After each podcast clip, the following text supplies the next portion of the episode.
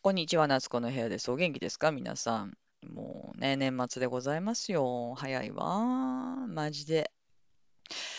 もうこれさ、もう私なんか、もう言ったこと全然覚えてないから、もう何度も何度も同じ話をする人だと思って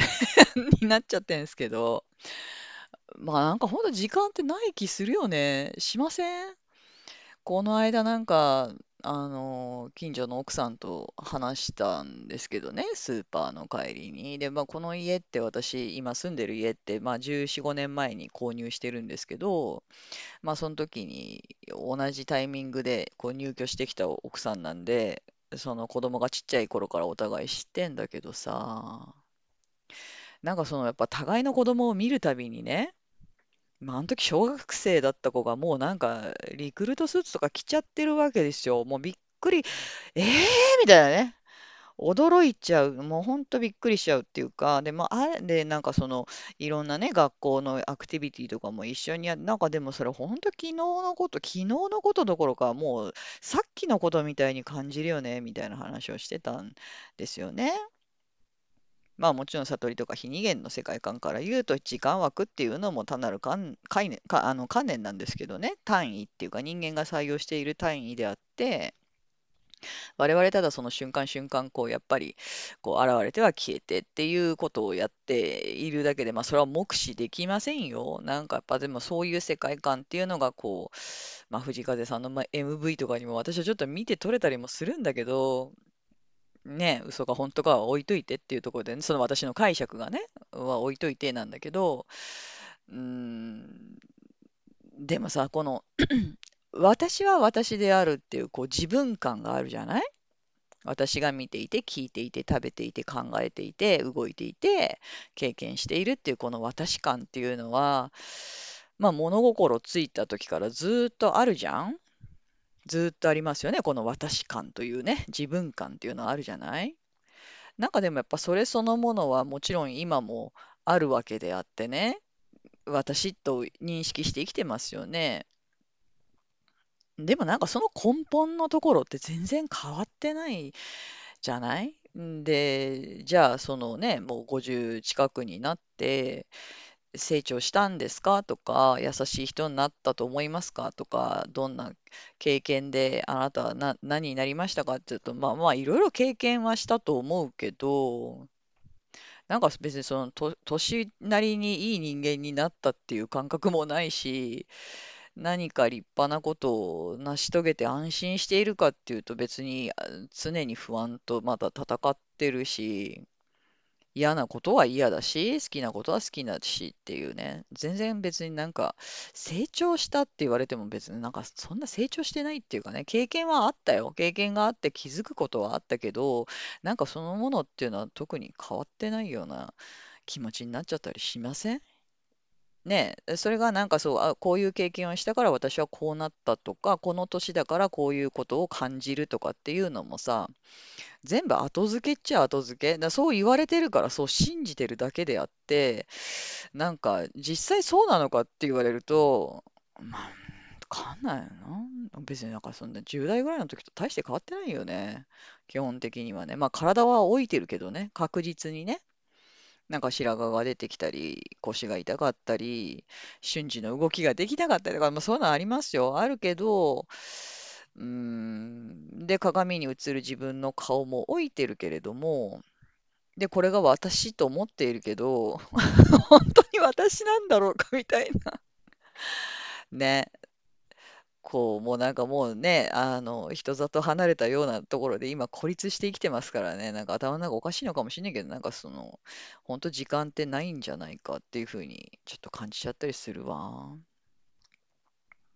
だからさ、もう本当にさ、あのね、人間って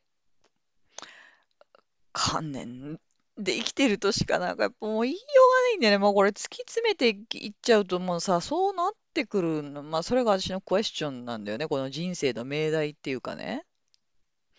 何をしにこの世に生まれたんですかって言ったら、まあ人間しに来たっていうところと、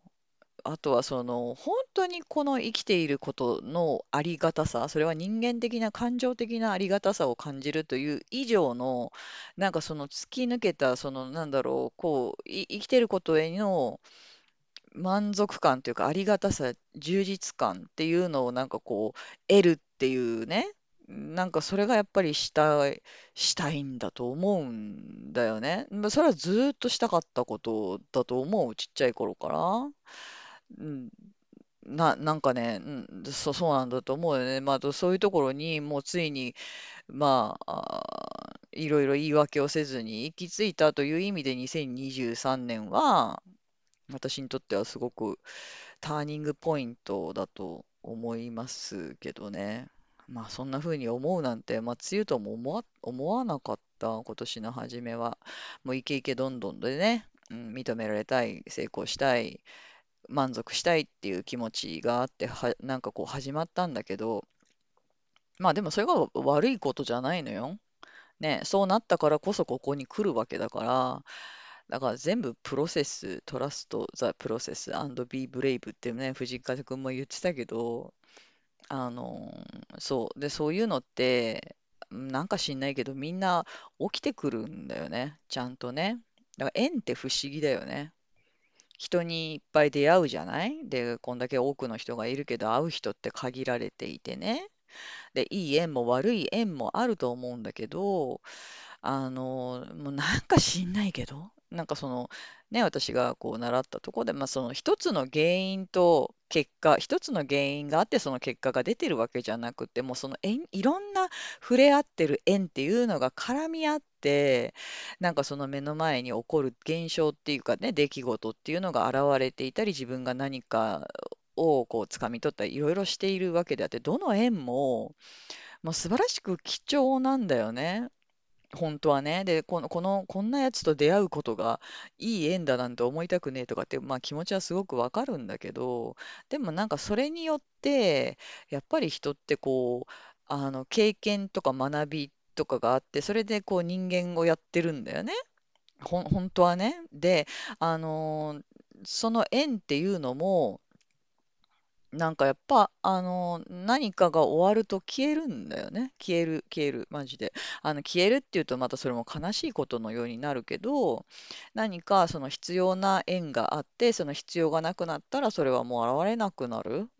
もうこれはもうなんで？ってもう不思議としか言いようがないんだけど、まあ、それ、その相手がね、好きでも嫌いでも、その出来事が好きでも嫌いでも、あの、そこで、あの、何か触れ合って、何かのきっかけになって、そこでのこう納得とか感謝とかっていうのが起きたら、それはなくなっていくんですよね。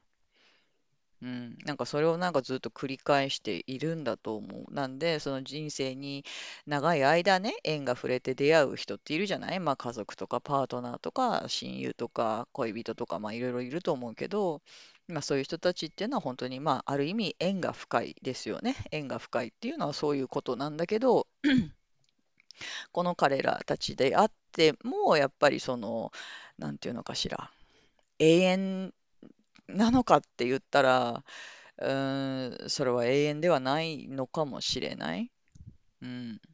だからもうそれはだからね、その一期一会って言うけど、どの縁もすごく貴重なんだと思うんだよね。なんかそんなこと言うとさ、またじゃあ何殺され、殺されて、こ、自分のことを傷つけて殺してきた人も縁なんですかとかってなっちゃうんだけど、まあ縁ですよ、それもやっぱり。ね、あの、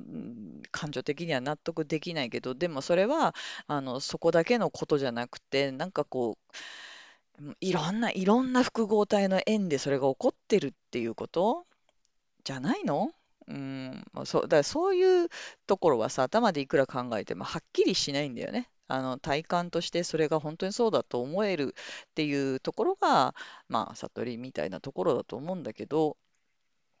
だからその悟る悟んないみたいなことっていうのはねなんかこう夢見がちでね人間の感情がなくなっちゃったりとか世の中を達観しちゃうとか世捨て人になるとかみたいなあの考え方にも捉えられると思うんだけど私はむしろ逆でそのなんでか知んないけどこう人間として生かされてる私たちそしてこのいろんな縁、ネガティブもポジティブもっていうのも、そのね、あの起こることすべてっていうのが、その奇跡の連発で感謝すべきことであって、もう本当に本当にありがたいことであって、私という生、ね、生き物がなんかこういるとして、それがこんな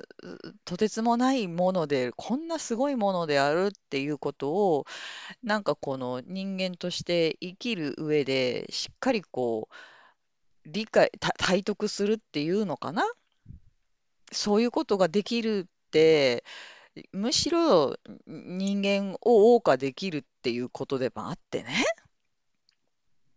あの、虚無じゃないんですよ。全然、むしろもう超人間的に考えたらもう超感動でもあって、なんかそういうふうに思うんだよね。だけど、まあ、その土地、ね、いろんな、まあ、スピリチュアルとか宗教とかっていうのは、やっぱその自分が思い通りの世界にしたいとかっていうところのにとどまっちゃうじゃん。なんかその落ち着く先を見つけようとしちゃうじゃん、どうしても。ね、あの、でもそれってエンドレスで、あの、どっかに落ち着いても、また次の電車を探すみたいな旅になってしまってね。結果的にね、結果的にね、まあでもそれもそれでいいとは思うんだけれども、まあ本当の大安心、大安心、本当にこの世に生まれてよかったっていうふうに思えるかどうかっていうのはさ、またそれとはちょっと別の話だと思うんだよね。まあ落ち着いた先でもうこれ以上微動だにしません、動きませんって決め込めるんだったらそれはそれでいいと思うけど、私あんまそうは思えないかなっていうところが っていうかね、もうだから、とにかく真実を知りたいんだよ。もうそれ、それだけ、もうそれをずっとこう、命題にして私生きてんなっていうふうには思うけどね。まあそういうのに触れちゃったんだよね。そういう縁に触れてしまったんだと思うんだけど、まあ anyway。だからもう私たちその比較とかのね、この感覚、勝ち負けとか比較とかっていうところから人間ってどうしても逃げられないんだよね。なんかね。あのもっともっと良くしなきゃいけない、もっともっと改善しなきゃいけない、もっともっと楽しくあらねばならないっていう、あの、これはどうしてもその自我の動き、思考の動きとしてその人間には起こってくるんだけど、で、何か、あの、でもその基準ね、もっと良くしたいの、そのもっとのその下にあるベースっていうのも、あの自分で作ってるものなんですよね。自分で作っている基準値っていうのがあって、で、その基準値っていうのは、まあ、社会とか親とかから教え込まれた基準値なんですよ。ね、でも、それが、あの、そうでしかないと。ね、それが正解なのだっていうふうに、みんな丸ごと洗脳されちゃってる状態になるわけなんですよね。ね、私の思っていることが普通みたいになってるわけですよ。それがもう鉄板低速じゃないっていうことで、もうそれがなんつうの？あれですよね、なんつうの？あの、もう本当にプロパガンダのようにもう刷り込まれて疑いもしてないわけですよ。で、その前々回のね、回で、その人は正しい人もいなければ特別な人もいないって言ったんですけど、でもなんかそれも、なんていうの私は正しいが、己が、私が法律でございますとかね、ここの考えに同意しないやつは何とかっていうその傲慢さとか、私はスペシャルな特別な人で、下々のものよ、私についていきなさい、アレキサンダー大王ですとかね、なんかそういう、そういうことを、だけのことを言っているわけではなくって、逆に言うと、その当たり前のように自分が信じていること、まあ、すごい簡単に言うと、じゃあもう50なんだからなんとかですよねとか、普通人間って朝起きてなんとかして働かなきゃいけないですよねとか、正あの正社員の方が契約社員よりいいですよねっていうよね、まあ、そういうようなその自分の、あの設定、決めつけっていうのがあるじゃない、みんな。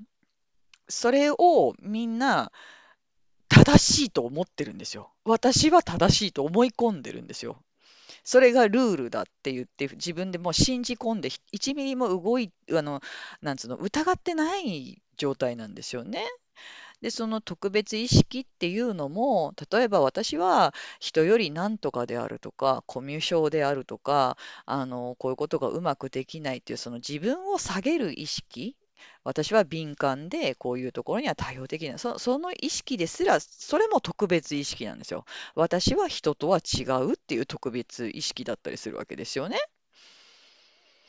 そうなんですよ。で、もうね、あの、だからみんななんかそういう自己設定の中で勝手に、いや、なんかああだこうだ悩んで、そのリミットの中で自分自身を不自由にさせてるだけなんですよね。あの、パートナーがいないと不幸じゃないですか、みたいなこととかもよくお悩みで聞くんですけれども、あの、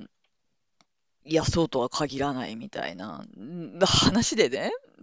あの、パートナーがいて不幸になっている人もいるし、あの、でもパートナーで幸せになっている人もいるじゃないですか。じゃあそうなりたいんですとか言ったら、あの、じゃあやればいいじゃんっていうことなんだけど、いや、でも私みたいな人間ってこういうことでこういうことでこうなっちゃうから、なんかダメ男としか付き合えないんですって、もうみんなそれも全部自己設定してるルールなんですよね。もう恐ろしいほど、あの、自分で自分を決めつけてんですよ、みんな。で、それ今1ミリも疑ってないんですよ。うん。で、最終的に、じゃあその本当に欲しいものは、で、で、一体何が欲しいのってなっちゃうとね、実はそのなんかこう、パートナーでもないし、あの、実は安定したあの生活とかなんかの条件じゃないんですよね。ただみんな、あの、自分は自分でいいって安心したいだけだったりもするわけなんですよね。本当はね。でも、なんかそ、そうなんだけれども、あの、どうしてもね、この都合がいいように持っていきたいわけですよね。世の中が自分に優しくなってほしいとかって言って、思っちゃうじゃん、どうしてもね。うん、でも、その世の中を、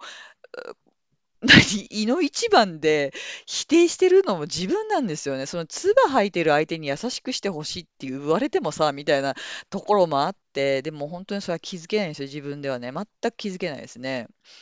だけど、やっぱりなんかその自分の強いてるリミッターみたいなものの中で必死にこういろいろね、あの辻褄合わせをして、あの人が悪いからこうなんだとか、自分が良くないからこうなったんだ、こういう結果になる私はなんか不幸でね、あの先祖代々から呪われてて、まあ、いろんな原因をつけて納得しようとするじゃない？で、納得できって、なんか落ち着ける先があるときは一瞬ホッとするんですよ。それがなんかそのスピリチュアルなあ内容でもいいよね。例えば私はどっから来たなんとか星人だからとかっていうところで落ち着くんだったらそれはいいんだけど、でもどうせそこで納得しきらないんだよね、人間ってね。次の、次の落ち着ける先を探すっていうか。そう。で、その目の前にないものをないないないない言って、やっぱりそのね、それのためにはどうしたらいいか、またその良くしよう、もっと何しよう、私が私の私として私とし、私が、みたいな、この自我っていうところに苦しむわけなんですけど、まあ止まん、止まんないよね、そういうのってね。そう、なんかよくわかんないけど、その自分の設定したルールの中で自分と何かを比較し続けてる限り、この苦しみっていうのは永遠に終わんないんですよ。だけど、本当はその比較しているっていうものそのもの自体、霞であるっていうことがさ、わかるっていうことはさ、まあ大安心だよね、どうもね。だって、だってそうじゃない？だってそうじゃない？こう物質世界だけでこういろんなことって納得いく？いかないよね。っていうふうに思ってるこの私の感覚も自我意識なんだろうけど、だからもうその答えはないよ。もう今この段階でね、何もかもね。ね。うまくいってる自分には OK を出して、うまくいってないとバッテンをつけてって、もうそのマッチポンプをさ、ずっと続けてんのってもうマジ辛い。何が辛いってそこが辛いですよね、本当にね。うん。まあなんだ、そういう意味で、本当は全部死んだ万象、これ多分本当なるようになってんだよね、ゲセラセラ。なるようになってるよ。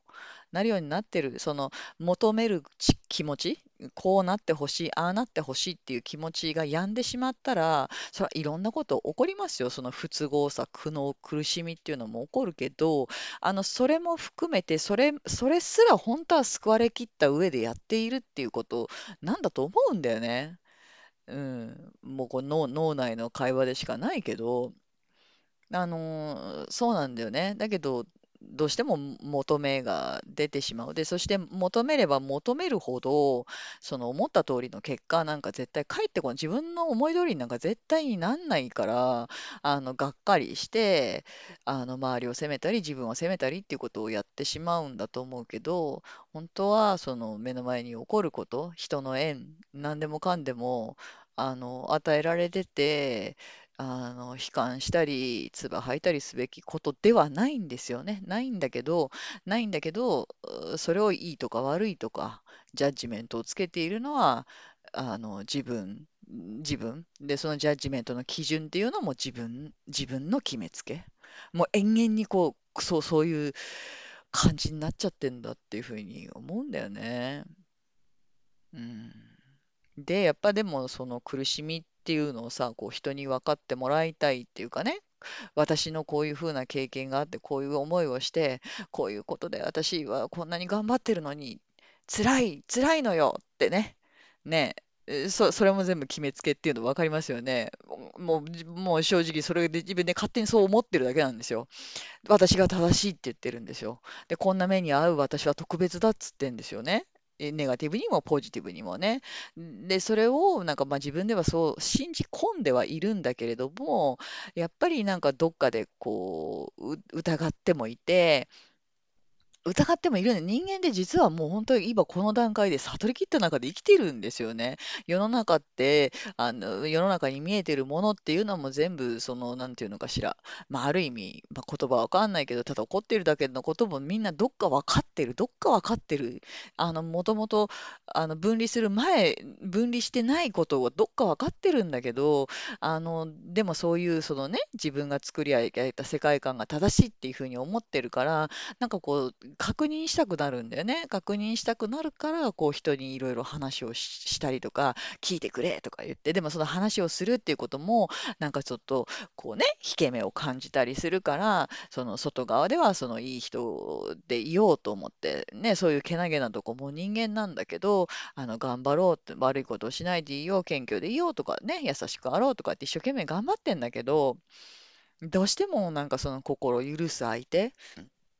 ね、家族だったり、パートナーだったりとかっていうところでは、それの、そのなんかこう、分かってがこう、もうこう、負け、負け出てしまうっていうかね。で、この人になら言っていいって言って勝手に決めつけてるのも自分なんだけど、で、そのこの人だったら分かってくれるはずだとか、分かってくれないはずがないよね。だって娘でしょとかね。分かってくれないはずないじゃない。だってあなた親でしょとかね。彼氏でしょ旦那でしょとかって。あのーやっぱり傲慢にもそう思ってしまうんだと思うんだけど、どんなに近くしくってもそれはやっぱり、あの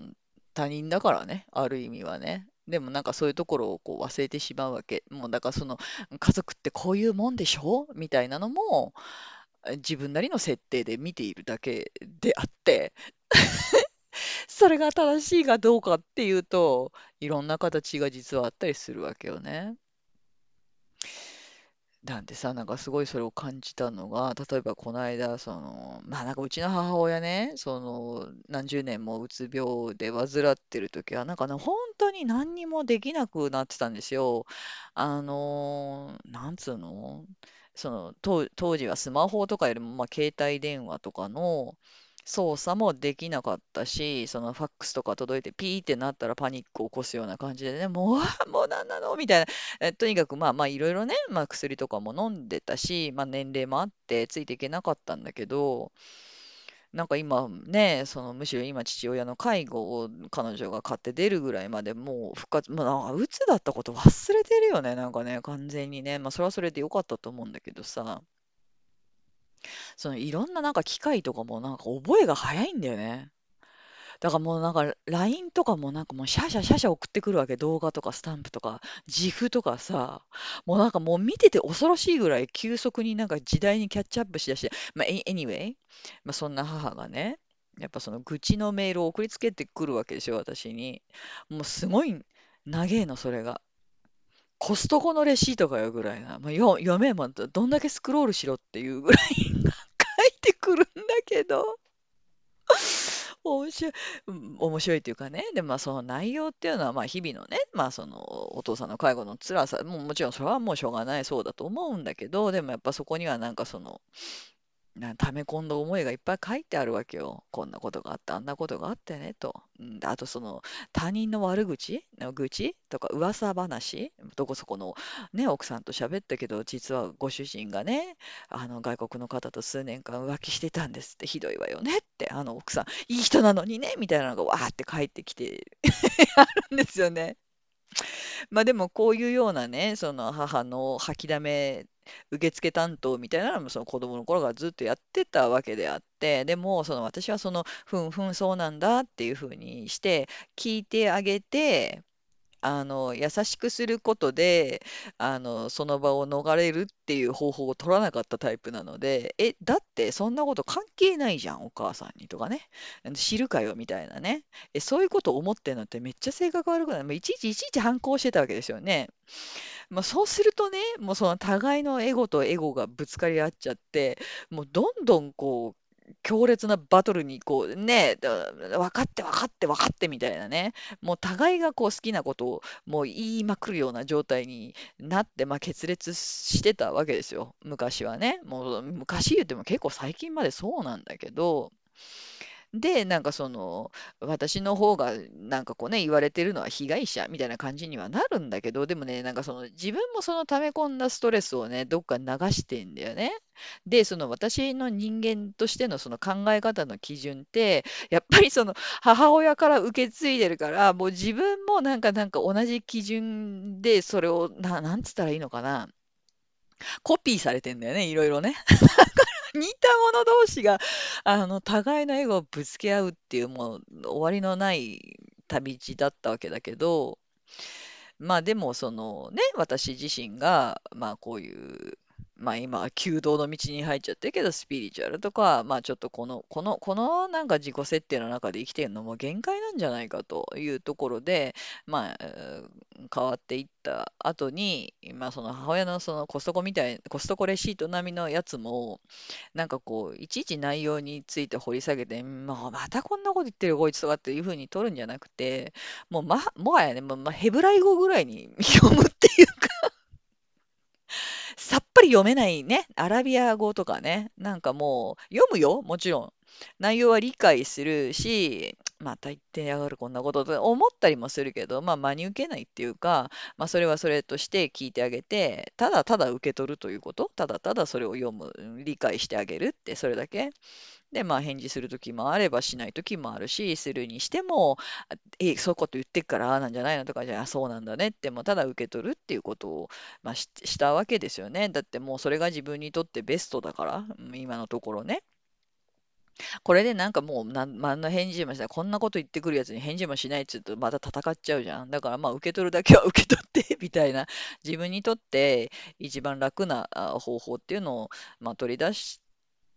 たらね、なんかでもそのね、コストコみたいな長さのレシートがね、まあ、スーパーぐらいに、スーパーのね、レシートぐらいにちょっとなってきたりとかしてね、なんかどんどん落ち着いていくっていうか、だから私がその母に対してもっとこうしてほしい、なんとかしてほしいっていう気持ちがまあなくなってきたんだよね。なくなってきたんだ。もう、まあある意味諦めでも仕方がないっていう感じもあるんだけど、まあそんなことよりみたいな風に意識が向くと、求めが止むと、全部いろんなことはね、穏やかになってくんだよね、これ不思議とね。彼氏にこうなってほしい、夫にこうなってほしい、ね、その我が都合っていうのをどうしてもこうね、こう叶えよう叶えようってしていると物事って思った通りにはいかないからあのそうじゃない結果が返ってきてそうじゃない結果をで一番苦しむのは自分なんだよね。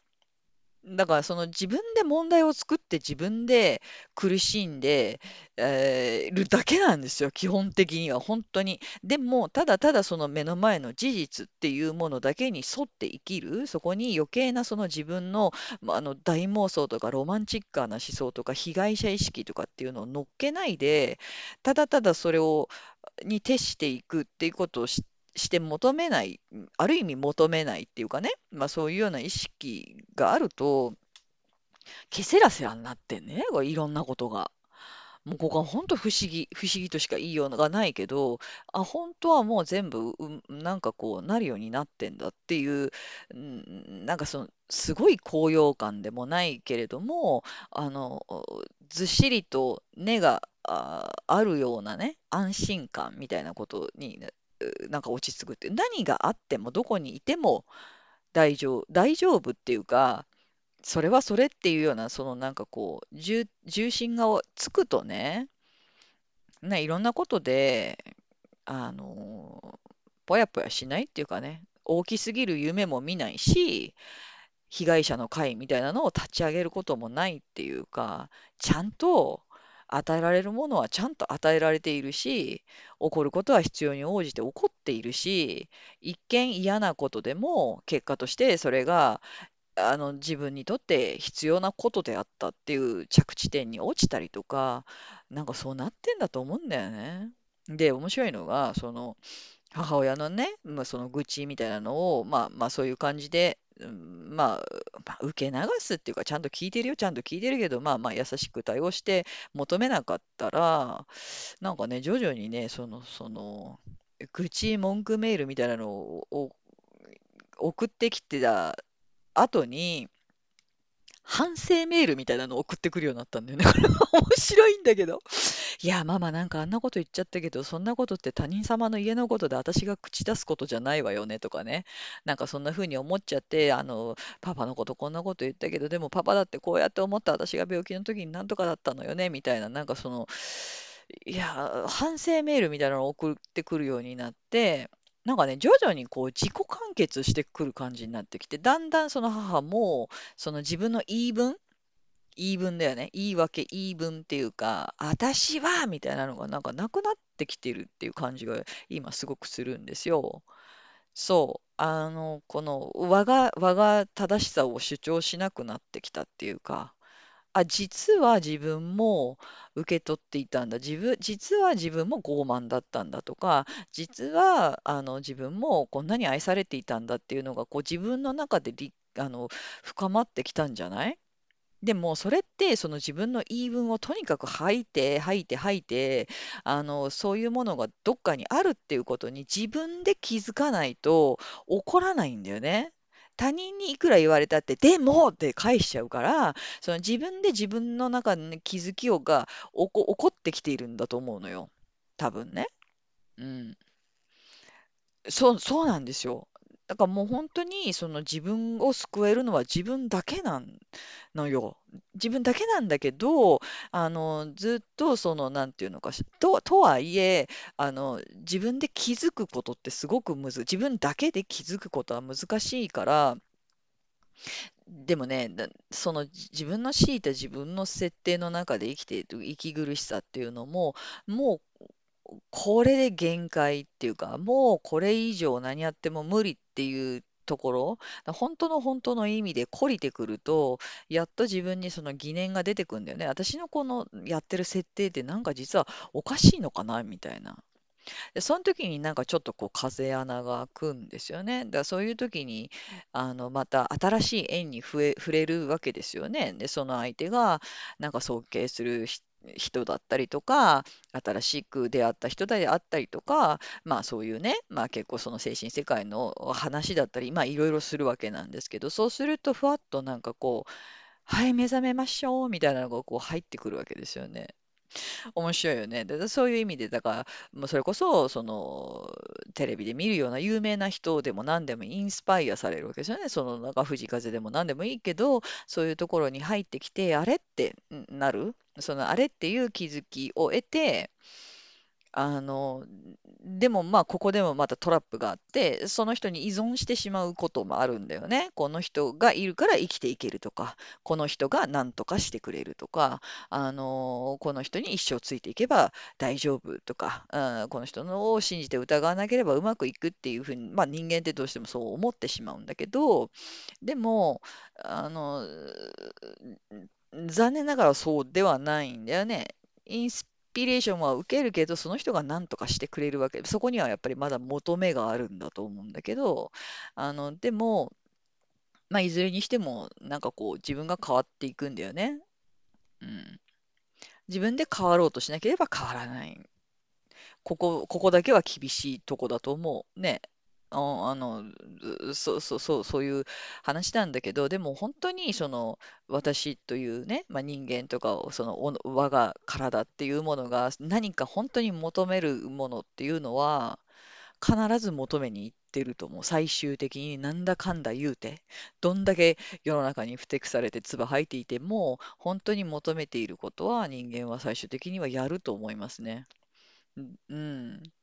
やると思う。やると、やろうというふうに思う。だけども、なんか知んないけど、私たちって寿命があるから、寿命があるからね。早く気づくに越したことはないよね、やっぱりね、そこのところはね。私もなんだかんだこんなんやってて、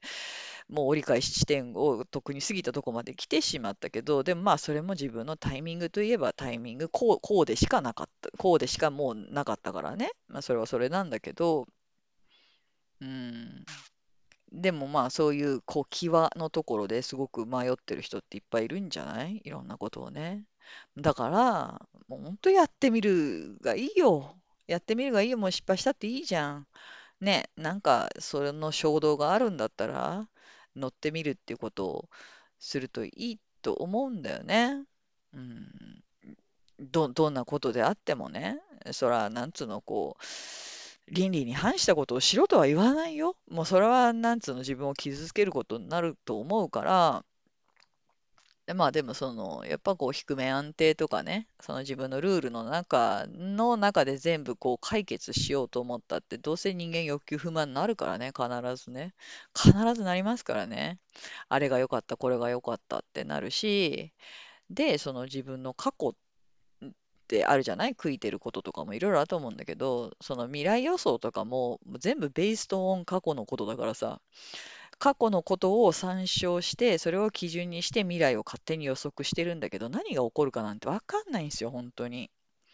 こんなことがあった、こんなことがあったっていうことは未来こうなりますよね、みたいなね。み、みんなそうやってその、あの未来を予測して、そうならないためにはああしてこうしてって脳内でいろいろ考えてるんだけど、それが本当にそうなる確率ってめっちゃ低いと思うし、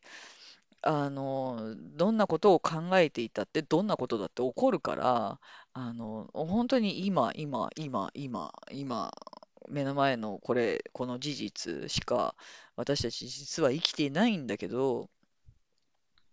まあね、空想、く、まあ、なんつうの、そういう、まあ妄想の中にこう生きている、だと思うよ。トドのつまりはね。トドのつまりは。でも、でもそれでいいんですよ。で、そういうことで、あの、まあ、ある意味、虚構みたいなところで感動したり、怒ったり、イラついたり、優しい気持ちになったり、愛に触れたりっていうこの色があることをやってるのが人間であって、それはとっても美しいですよね。美しいと思う。美しいけれども、うん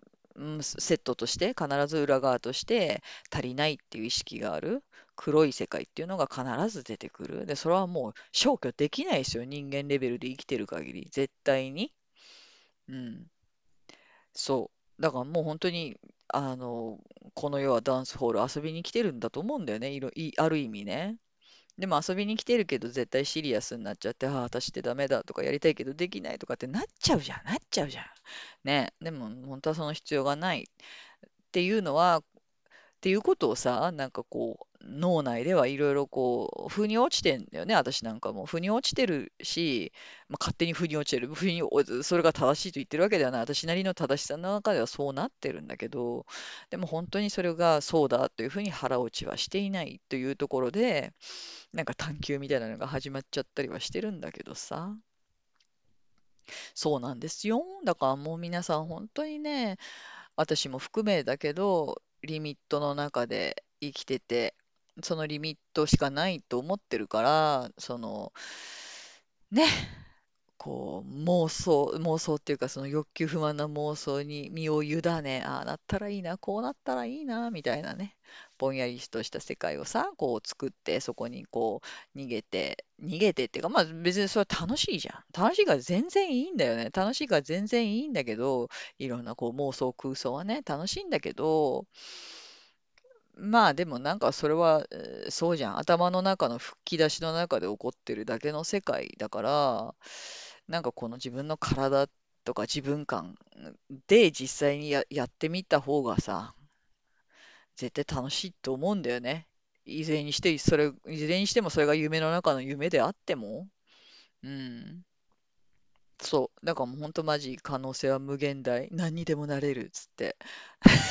苦しむことは何にもないし、比べるものも何でも何にもないし、あの、みんな、あの、ねえ、